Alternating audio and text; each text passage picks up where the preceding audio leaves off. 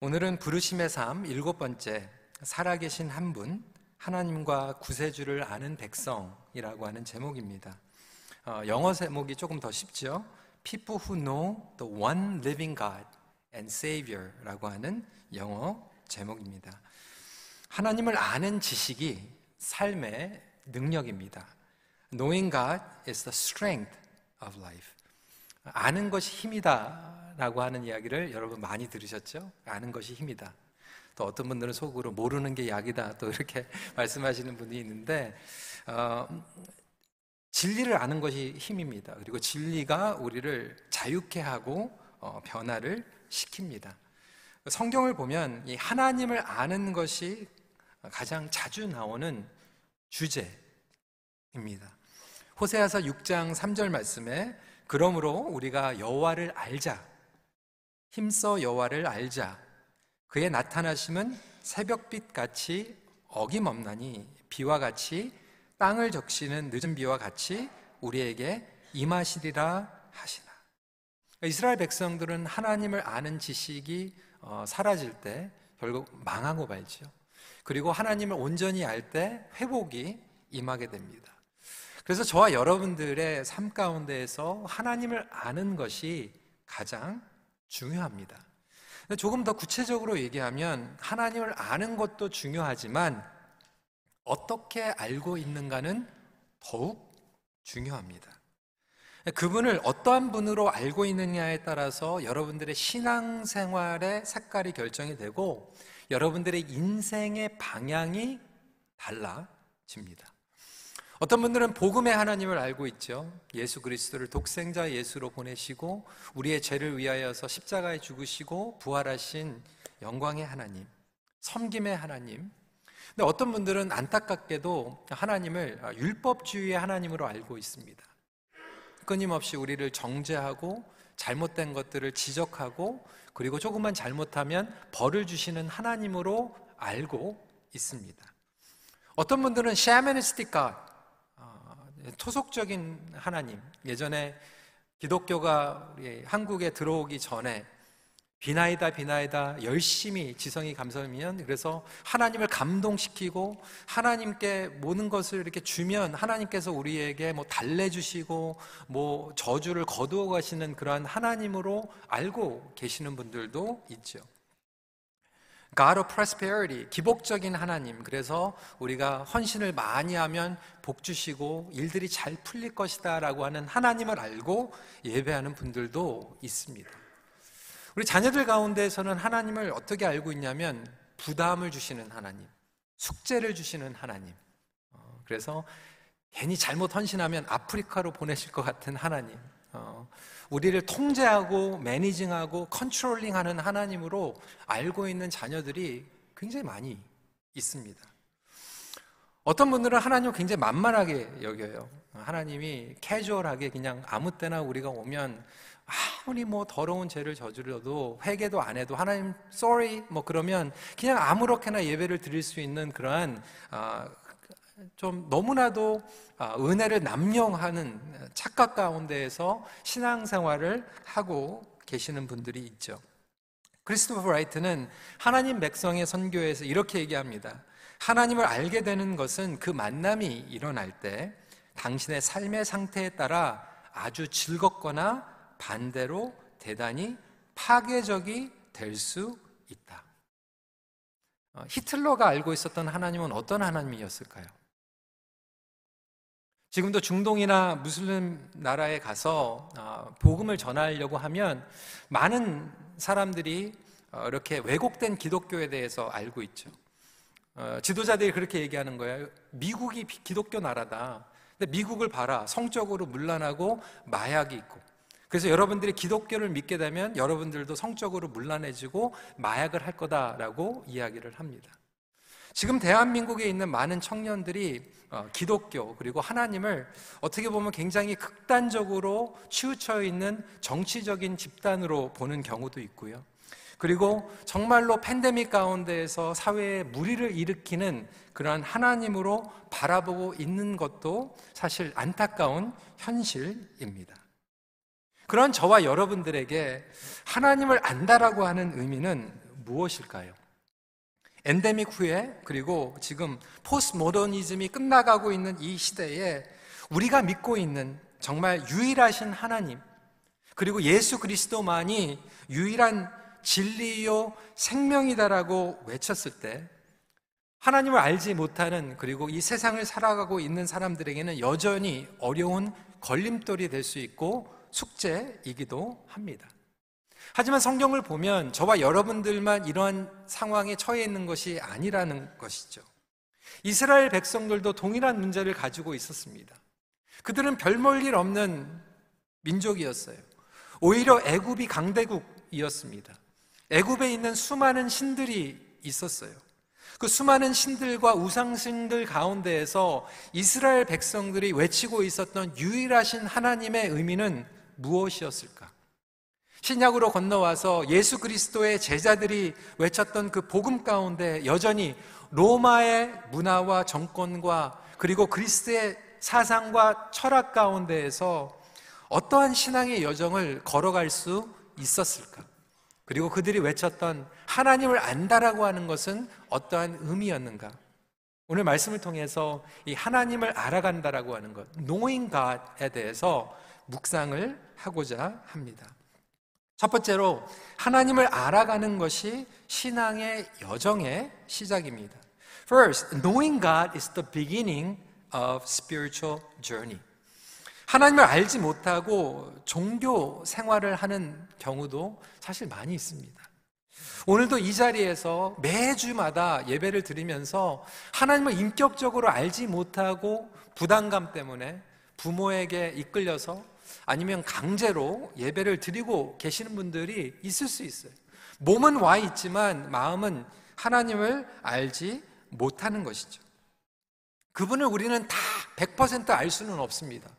저도 하나님을 100%다 알지 못합니다. 지금도 알아가고 있습니다. 아마 100% 안다라고 하는 것은 거짓말이겠죠. 그리고 그분을 나중에 face to face 만나는 그 순간 많은 것들을 깨닫게 되겠죠. 하지만 분명한 것은 하나님을 전부 다 알지는 못하지만 그분을 부분적으로 그리고 인격적으로 친밀하게 그 만나는 그 부분이 신앙 여정의 시작이라고 하는 것은 확실합니다. 저와 여러분들이 신앙생활을 하고 있다면 하나님을 어떻게든지 만났다라고 하는 거예요. 그리고 하나님을 만나야지만 여정이 시작이 됩니다.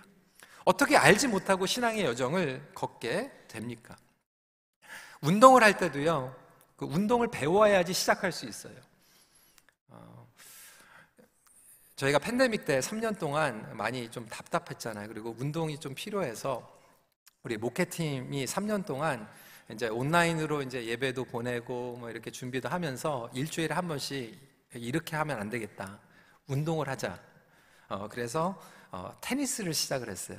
일주일에 한 번씩 저희가 이제 테니스를 칩니다. 일주일에 한 번씩 이제 테니스를 치면서 팀빌도 하고 이제 운동도 하고 이제 그렇게 3년을 어, 지냈는데 이제 그 후에 저희 목회팀에 이제 조인하신 분들이 있잖아요. 우리 정은진 목사님도 이제 새로 오시고 이재석 전사님도 풀타임으로 이제 사역을 하시는데 보니까 우리끼리 이렇게 자꾸 테니스를 어, 치는 게 좋지 않아서 이제 정은진 목사님, 이재석 전사님도 이제 테니스에 지난주부터 이제 입문을 했습니다. 어, 근데 이제 저희는 이제 3년 동안 이렇게 테니스를 쳤는데 이제 처음으로 이제 게임을 하니까 가르쳐 줘야 되잖아요. 근데 저는 이제 정우진 목사님, 이재혁 전사님 이렇게 세워놓고 이제 스윙을 어떻게 하는지 가르쳐 주는 거예요. 라켓을 잡게 하고 스텝을 이렇게 해가지고 이렇게 치는 겁니다. 이렇게 스윙을 이렇게 가르쳐 주고 있는데 우리 EM에 있는 창수 목사님이 딱 들어오더니 어, 정우진 목사님 이렇게 얘기하는 거예요. 첫 번째 포인트를 치면 15점으로 올라가고 두 번째 치면 30이 되고 40이 되고 40 후에 포인트를 이기면 한 게임을 이기고 한 게임을 여섯 번을 이기면 한 세트를 이기고 그 세트를 여러 세트를 이기면 나중에 매치 포인트가 됩니다. 이렇게 얘기하는 거예요. 그러니까 그것도 배워야 되고 스윙을 하는 것도 배워야 되는 거죠. 근데 제가 막 웃었어요, 속으로. 아, 나는 이렇게 스윙을 가리키는데 창수 목사님은 게임의 룰에 대해서 가리키는구나. 그런데 둘 다 필요하다라고 하는 거예요. 어떤 분들은 하나님을 선교지에서 만났어요. 어떤 분들은 중고등부에서 찬양을 하면서 기도를 하면서 하나님을 알고 만나게 되었습니다. 어떤 분들은 공동체를 통해서 목장을 통해서 사랑을 경험하고 하나님을 알아가고 있고요. 어떤 분들은 정말 조직적으로 신학적으로 교리 공부를 하면서 하나님을 논리적으로 그리고 신학적으로 알아가기도 합니다. 중요한 것은 이 모든 것들이 중요하다라고 하는 거예요.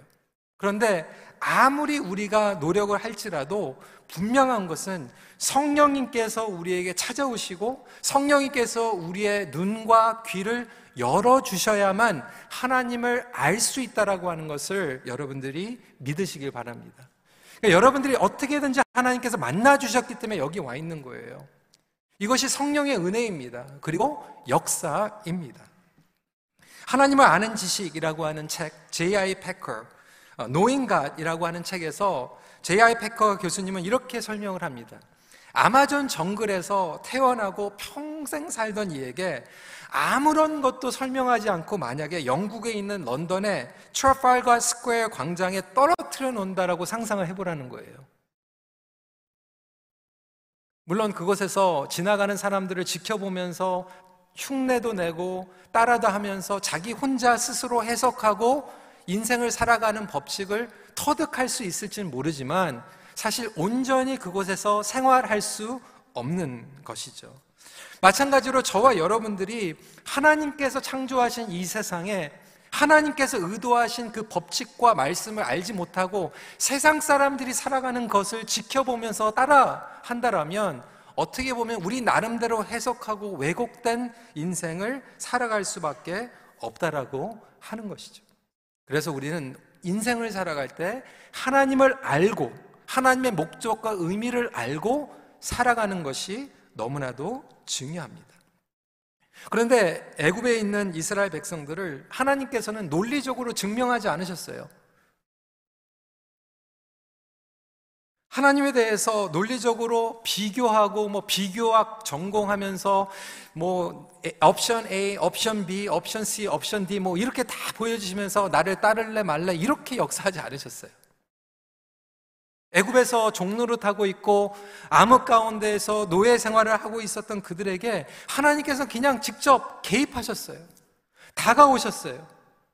그리고 전격적으로 그들을 사랑하시고 그들을 구원해 주셨습니다. 그리고 친히 다가오시고 그들을 만나 주시며 인도하신 하나님이셨습니다. 33절부터 34절의 그 내용입니다. 어떤 국민이 불 가운데서 말씀하시는 하나님의 음성을 너처럼 듣고 생존하였느냐?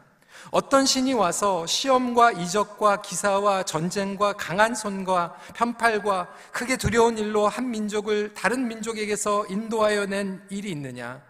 이는 다 너희의 하나님 여호와께서 애굽에서 너희를 위하여 너희의 목전에서 행하신 일이라. 그래서 이스라엘 백성들은 신학적으로는 다 모르지만 우리 하나님께서 우리를 6월절에서 구원해 주셨고 홍해를 갈르시면서 우리를 지금까지 인도하셨다라고 하는 것을 만나게 된 거죠. 저도 이런 하나님을 만났습니다. 사춘기 때 방황한 가운데에서 나의 정체성이 흔들리고 목적이 없고 그 어두운 가운데에서 방황하고 있을 때 암흑 가운데 있을 때 하나님께서는 성령님을 통해서 저를 말씀으로 만나 주셨고 사랑하는 희성아 내가 너를 사랑한다 너를 구원한다라고 하는 그 확신을 저에게 주셨습니다. 방황 가운데 고난 가운데에서 만나고 있는 하나님 여러분이 그 하나님을 인격적으로 만나시기를 주님의 이름으로 축원합니다. 어떤 분은 지금 고난 가운데 계실 수 있어요. 하지만 하나님께서 그 고난을 통해서 원하시는 것은 그것을 통해서라도 나를 알기 원한다. 자녀를 키우면서 나를 알기 원한다. 비즈니스를 통하여서도 나를 알기 원한다라고 하나님께서 말씀하고 있는 것은 아닐까요? 거기에 하나님의 마음이 담겨져 있습니다. 37절이에요.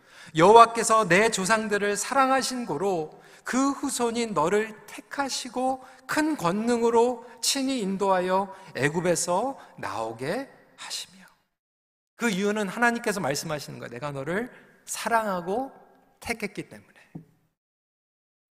저와 여러분들이 여기에 나와 있는 이유가 어떻게 보면 논리적으로, 신학적으로 다 설명할 수 없는 상황에 있을지라도 분명한 건 있어요. 하나님께서 나를 사랑하신다. 그리고 나를 택하여 주셨다. 여러분들 그 이후로 저와 여러분들이 하나님의 백성이 된 거예요. 하나님께 설득을 당한 거예요. 그리고 하나님께 구원을 받은 것입니다. 그렇기 때문에 성령님께서 우리에게 깨달음을 주시고 저와 여러분들이 예배로 나와 있는 것입니다. 신약으로 넘어가서 사도행전 4장을 보면 어, 베드로가 복음을 전할 때 안진뱅이가 일어난 사건이 어, 기록되어 있습니다. 그 안진뱅이에게 일어났을 때 종교 지도자들은 그리고 기독교를 핍박했던 사람들은 설명하는 거 네가 어떻게 일어날 수 있는 있었는지 증명하라는 거예요. 논리적으로 설명하라는 거예요. 근데 그 안진뱅이는 논리적으로 설명할 수 없었어요. 신학적으로 얘기할 수 없었어요. 하지만 분명한 거 있습니다. 저는 모릅니다. 하지만 저는 평생 안진뱅이로 있다가 지금은 일어나게 됐고, 지금은 뛰게 되었고, 지금은 성전으로 들어가서 하나님을 예배하게 되었습니다. 그랬을 때 그 포커스는 기적이 아니라 하나님을 만나게 됐던 기회였다라고 하는 거예요. 그래서 지금도 하나님께서는 우리 삶 가운데에서 개입하고 계시고 행동하고 계십니다.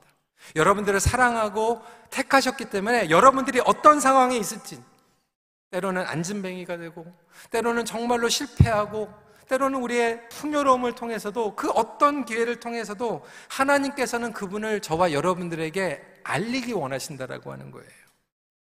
그렇다면 성도 여러분, 여러분은 과연 하나님을 알고 있습니까? 어떻게 하나님을 만나고 알게 되었습니까? 그럼에도 불구하고 어떤 분들은 하나님을 잘못 알고 있죠. 내가 하나님을 잘못 알고 있는가, 제대로 알고 있는가, 여러 가지 방법으로 그것을 검증할 수 있겠지만, 한 가지 분명한 것은 이렇습니다. 내가 온전히 하나님을 알면요, 알면 알수록 더 알고 싶어집니다. 하나님을 알면 알수록 하나님을 더 사랑하게 됩니다.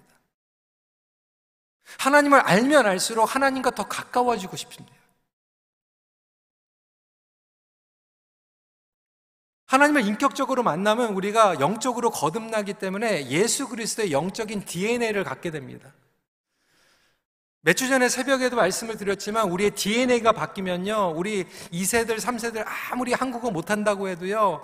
바깥에 갔다 오면요. 한국 음식 먹고 싶은 것처럼 저와 여러분들이 영적인 DNA가 본어게인 됐기 때문에 우리는 하나님을 갈망하게 되고 말씀을 갈망하게 되고 예배를 갈망하게 되고 하나님을 알리고 싶은 마음이 갈망하게 됩니다. 내가 하나님을 아는데 하나님을 더 알고 싶지 않고 하나님을 아는 게 부담스럽고 하나님을 아는 게 짜증스러우면 여러분 잘못된 하나님을 알고 있는 거예요. 여러분 스스로가 그것을 알고 있을 거예요. 성경이 얘기하고 있는 하나님은 알면 알수록 더 알고 싶은 하나님이에요. 여러분 그런 하나님을 알고 있습니까? 아니면 잘못된 오해된 하나님을 알고 있습니까? 오늘 이 시간에 다시 한번 주님을 인격적으로 친밀하게 만날 수 있는 저와 여러분들이 되시길 간절히 기도합니다. 두 번째로 하나님을 아는 지식을 삶으로 살아낼 때 영적인 성장을 경험합니다. Living out the knowledge of God leads to spiritual growth. 36절에 여호와께서 너를 교훈하시려고 하늘에서부터 그의 음성을 내게 듣게 하시며 땅에서는 그의 큰 불을 내게 보이시고 내가 불 가운데서 나오는 그의 말씀을 듣게 하셨느니라. 하나님께서는 이스라엘 백성들이 그 자신을 알 뿐만이 아니라 끊임없이 교훈하시고 음성을 듣게 하시고 움직여 나가시게 하는 것이 뜻입니다. 그래서 역동적인 신앙을 갖게 되는 법칙이 여기에 담겨져 있습니다. 여러분, 아는 것이 힘이라고 얘기했지만 구체적으로 더 나가서 아는 것을 실천하는 것이 힘입니다.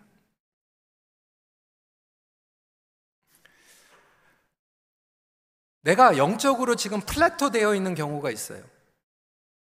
어떤 분들은 심지어는 영적으로 후퇴하고 있습니다. 여러분 영적으로 plateau 되어 있는 이유는 간단합니다. 여러분들이 하나님을 알고 있는 만큼 살아가고 있지 않기 때문에 plateau 되어 있는 거예요. 완벽한 신앙의 삶을 얘기하는 게 아니에요. 하나님을 다 알 수 없다고 말씀드렸어요. 조금씩 알아가는 거예요. 하지만 우리의 신앙은 그 조금 알고 있는 것을 practice 해볼 때 그것을 통해서 때로는 순종과 열매를 맛보기도 하고 때로는 실패와 낙심을 얻기도 하지만 그것을 통해서 우리는 영적인 성장을 끊임없이 경험하게 됩니다. 그리고 살아봤을 때 그 미닝이 다르게 느껴집니다. 예전에도 말씀을 드렸지만 아, 제 아내가 아, 학교에서 가리켜요. 상담학을 가리키고 있는데 이 다르다라는 거예요. 학생들이 모여 있는데 학생들이 다 다른 거예요. 어떤 학생들은 이제 대학교 졸업하자마자 이제 갓 들어온 학생들인 거예요.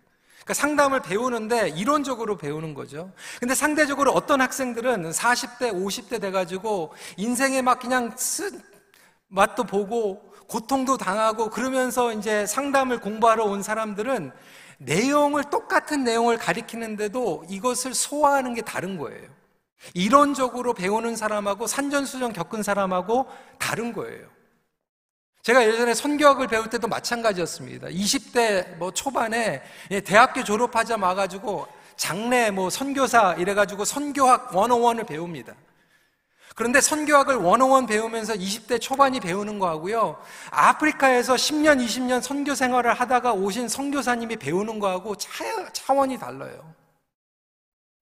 오늘도 마찬가지예요. 매주마다 설교 내용을 들으면서 아, 이게 뭐 부르심의 삶인지 부으심의 삶인지 맨날 왜 이제 선교 얘기만 하냐라고 생각하면서 그냥 이것을 이론적으로만 다 듣고 월요일부터 토요일까지 전혀 상관이 없는 삶을 살아간다라면 여러분들에게는 오늘 이 말씀도 그냥 이론이에요.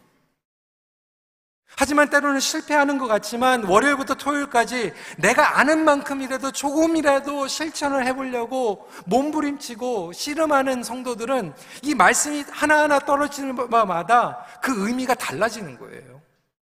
그리고 그분들은 영적으로 성장하게 됩니다. 그래서 아는 것이 힘이라고 얘기하지만 아는 것을 실천할 때 힘이 됩니다. 내가 왜 평생 동안 예배를 드리고 평생 동안 설교를 들으면서 이론적으로는 다 들었지만 왜 이것이 나에게 능력이 안 되고 힘이 안 되고 나는 진보하지 못하는가, 전진하지 못하는가, stop되어 있는가, plateau 되어 있는가, 그 이유를 오늘 성령님께서 여러분들에게 알려주시기를 간절히 바랍니다. Darryl Dash는 How to Grow라고 하는 책에서 영어 책입니다. 근데 이렇게 얘기를 해요. We are all theologians. We all do theology every day, making decisions based on what we believe is true. 우리는 모두가 신학자이다. 우리는 모두 정말 믿는 것을 기초로 매일 결정하며 신학을 하고 있는 것이다.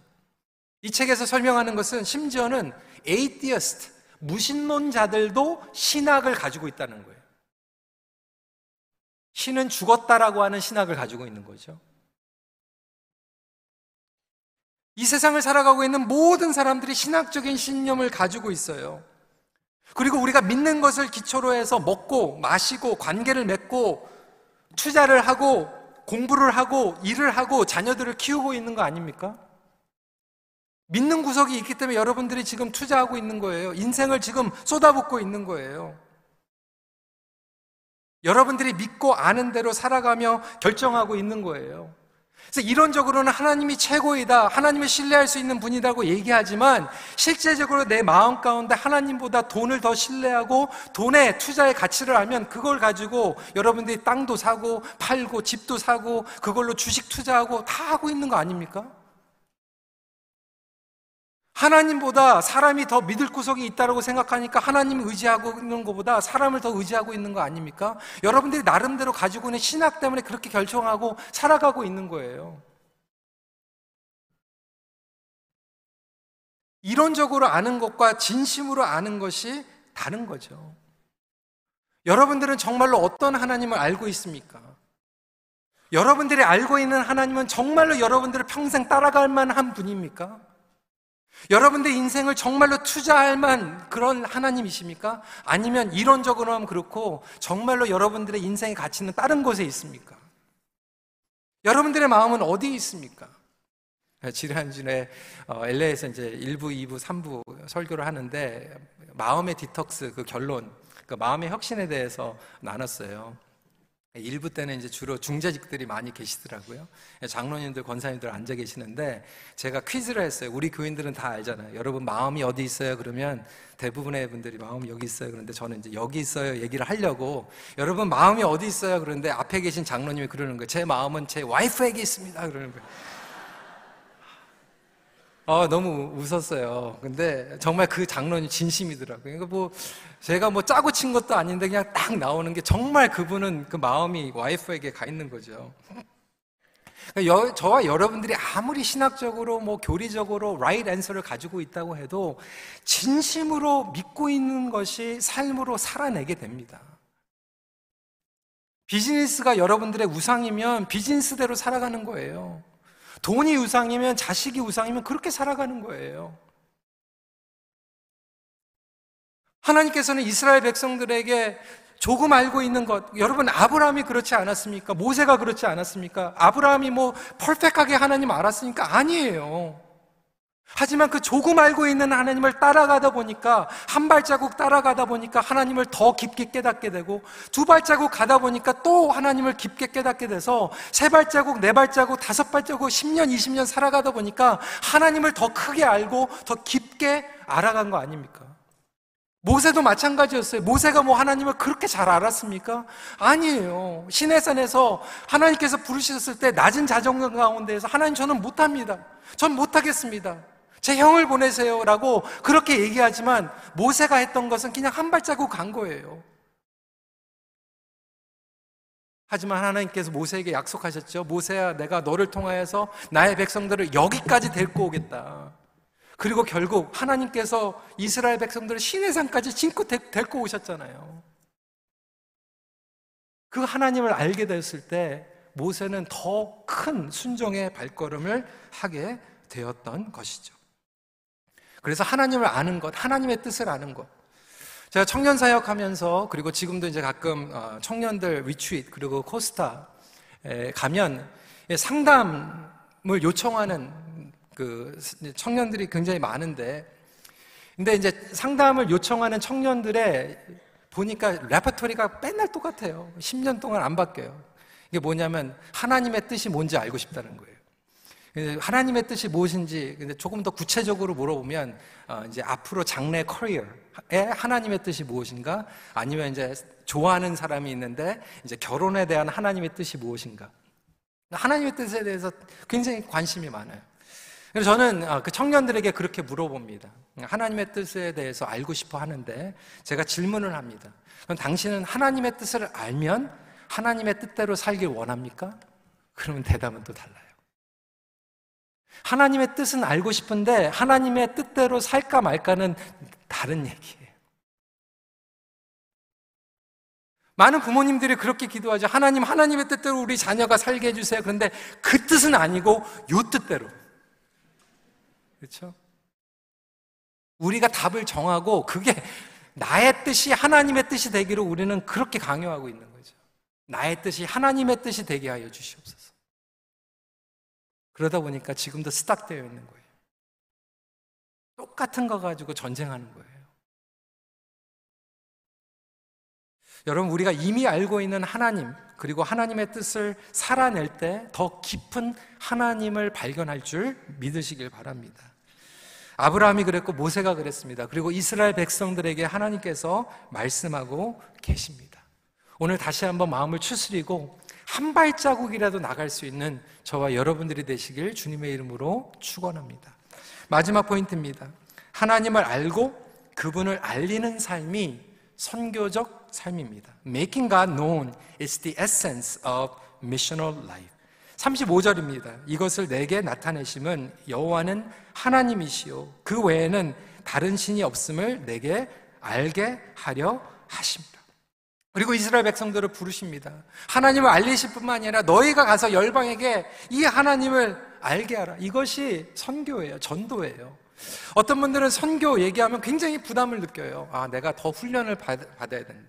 내가 조직 신학도 배우고 성역 공부도 제자 양육도 더 많이 해야지 전도할 수 있어요라고 얘기하지만 여러분 그건 핑계예요. 사마리아 여인이 뭐 신학 공부해 가지고 전도했습니까? 아니에요. 그냥 예수님 만난 거 그냥 얘기했어요. 그게 선교적인 삶입니다. 내가 알고 있는 예수님을 전하면 되는 거예요. 내가 은혜를 받았으면 은혜를 나누는 게 성교적인 삶이고, 복을 받았으면 그 복을 나누는 게 성교적인 삶이고, 용서를 받았으면 다른 사람들을 용서해 주는 게 성교적인 삶이에요.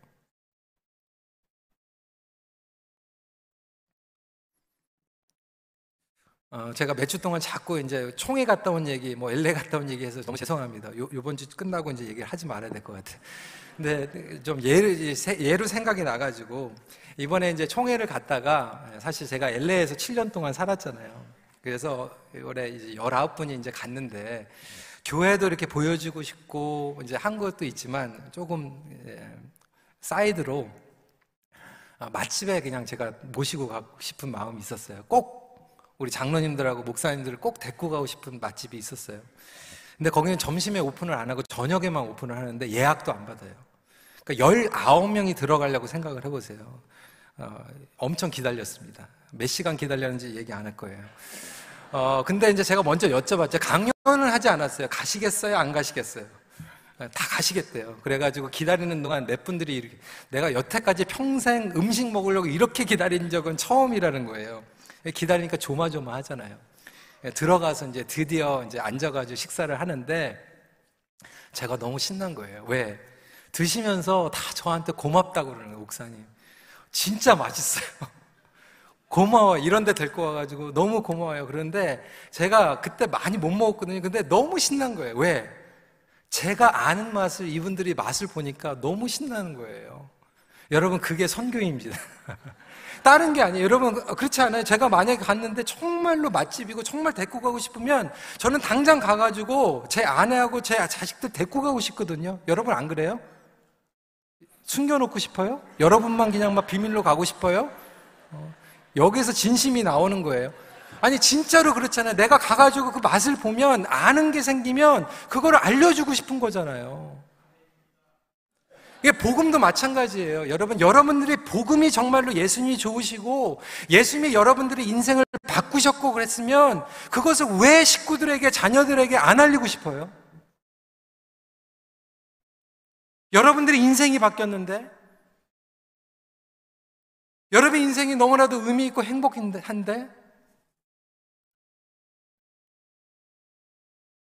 여러분들은 하나님을 알고 있다고 하면서도 안 알려주고 싶어. 그러면 그런 거 마찬가지예요. 우리 일세 부모님들 얼마나 고생하셨습니까? 저희 부모님들도 고생하셨거든요. 오셔가지고 샌드위치 샵 하시고 convenience도 하시면서 정말 고생하셨어요. 휴가도 없었어요. 그러면서 저희 부모님들은 그 소원이 있었어요. 우리 자녀들은 어, 이렇게 안 살았으면 좋겠다.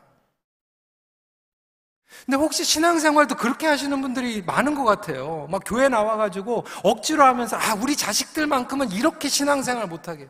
우리 자식들만큼은 이런 하나님은 좀 몰랐으면 좋겠다. 너희들은 그냥 그렇게 안 해도 돼. 열심히 헌신 안 해도 돼. 그냥 적당히 살아. 혹시 그런 하나님을 여러분들 알고 그렇게 믿으면서 여러분 자녀들은 그렇게 알고 있지 않습니까? 지금 바나 리서치에서 MZ세대에게 설문조사를 했는데 젊은 청년들이 교회를 떠나고 안 믿는 사람들이 교회 안 오고 싶은 이유가 뭐냐면 그 히포크리스라는 거예요. 그런데 그것도 기독교에 대해서 잘못 이해하고 있는 거지만 우리 자녀들이 봤을 때 부모님들을 통해서 알고 있는 하나님은 어떤 하나님인가? 맨날 교회 오면서 대판 차에서 그냥 엄마 아빠가 싸우고 그러면서 교회 오면 아 목사님 안녕하세요. 뭐 이렇게 인사하고 돌아가면서 또 차에서 아, 노 목사 요즘 설교 이상해. 왜 교회가 이 모양이야?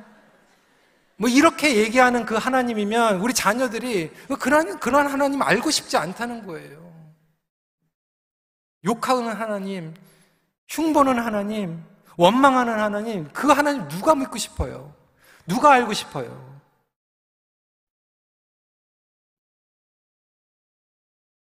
하지만 우리가 하나님을 온전히 알아가면서 정말 이 하나님 내가 사랑하고 알면 알아갈수록 더 알아가고 싶고 헌신하면 헌신할수록 왜 삶 가운데 기쁨이 충만하고 그 하나님을 우리 식구들이 알길 원하고 내 옆에 있는 사람들이 그 하나님을 알, 알지 못하면 어떻게 살아갈까?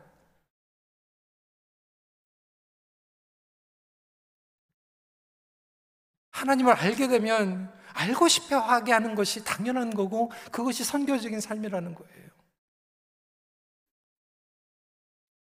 얼마 전에 우리 목사님 한 분이 여러 번 나눴지만 여러분 베드로가 초대교회를 이끌어 나갈 때 초대교회는 순교자들이 그렇게 많았어요. 근데 반면에 순교자들만 많았겠습니까? 배교자들도 많았어요. 무서우니까 도망가고 예수님 부인하고 근데 그 배교했던 형제들 자매들 가운데서 시간이 지나고 회개하고 또 교회에 돌아온 친구들이 있었어요. 배교했던 사람들이 교회에 돌아왔을 때 많은 사람들이 이 사람들 못 받는다고 그래서 배신자인데 언제 또 배신할지 모르는데 어떻게 받습니까? 라고 얘기했을 때 베드로가 나서서 얘기하고 이제 여러분, 여러분들이 잘 아는 것 같이 저는 예수님을 세 번이나 부인했습니다. 예수님을 세 번이나 저주했습니다. 하지만 예수님께서는 저를 회복시켜 주셨습니다. 우리도 이분들을 회복시켜야 됩니다. 베드로가 알고 있었던 하나님. 모세가 시내산에서 하나님의 계시를 받을 때 이스라엘 백성들과 아론은 뭐 하고 있어서 금송아지 만들고 있었어요. 하나님께서 분노하셨죠. 근데 아론을 그냥 때려가지고 그냥 거기서 그냥 끝내버리면 되는데 하나님께서는 그렇게 끔찍한 우상을 만든 아론을 이스라엘의 여전히 대제사장으로 세우셨어요. 왜 그러셨을까요? 이스라엘의 그 더러운 죄들을 가지고 1년에 한 번씩 중보자로 섰을 때 아론은 알았어요. 나는 더 이상 저 사람들의 죄를 정지하지 않는다. 금송아지를 만든 나도 하나님께서 용서하시고 사용하시는데 내가 뭐라고 저 사람들을 정지하는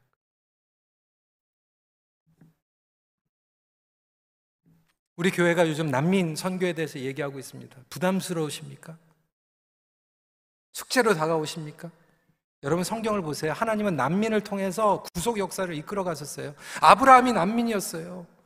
요셉이 종으로 발려간 후에 나중에 이스라엘 백성들이 먹을 게 없어가지고 흉년으로 기근으로 애굽의 난문으로 들어갔어요. 예수님도 태어나셔가지고 헤롯이 죽이니까 난민으로 도망가셔서 난민살이 하셨어요. 하나님의 구속 역사를 보면 이 난민 생활을 통해서 구원의 역사가 열립니다.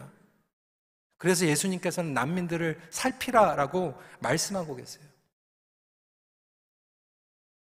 지금도 북한에서 건너온 우리 형제 자매들 가운데 난민으로 하지만 여러분 나중에 북한의 문이 열리면요 사실 저와 여러분들이 들어가면 버릴 수도 있어요. 뭐 가가지고 괜히 투기하고 막 교회에 막 호화롭게 짓고 그게 문제가 아니라 정말로 북한에 있는 형제 자매들을 사랑하고 하나님의 구속 역사를 이뤄갈 수 있는 사람들을 지금 하나님께서 부르셔서 지금 훈련시키고 있는 거예요. 여러분 말씀을 정리합니다. 여러분들이 알고 있는 하나님 다른 이들에게 나누는 것이 선교입니다. 그리고 마지막으로 독생자 예수 그리스도를 통해서 우리는 하나님을 온전하게 알아갈 수 있습니다. 성육신, 하나님을 우리에게 구체적으로, 현실적으로 드러내신 역사입니다. 그래서 사도 바울은 빌립보서 3장 8절에 또한 모든 것을 해로 여김은 내 주 그리스도 예수를 아는 지식이 가장 고상하기 때문이라. 내가 그를 위하여 모든 것을 잃어버리고 배설물로 여김은 그리스도를 얻고 여러분, 주님을 알아가면 알아갈수록 우리의 속사람은 더욱 강건해집니다. 생기가 넘칩니다. 목적이 분명해집니다. 하나님을 알아갈수록 그 빛이 저와 여러분들의 가정에 비치기 시작합니다. 말씀 마칩니다. 하나님을 아는 것이 가장 큰 상급입니다.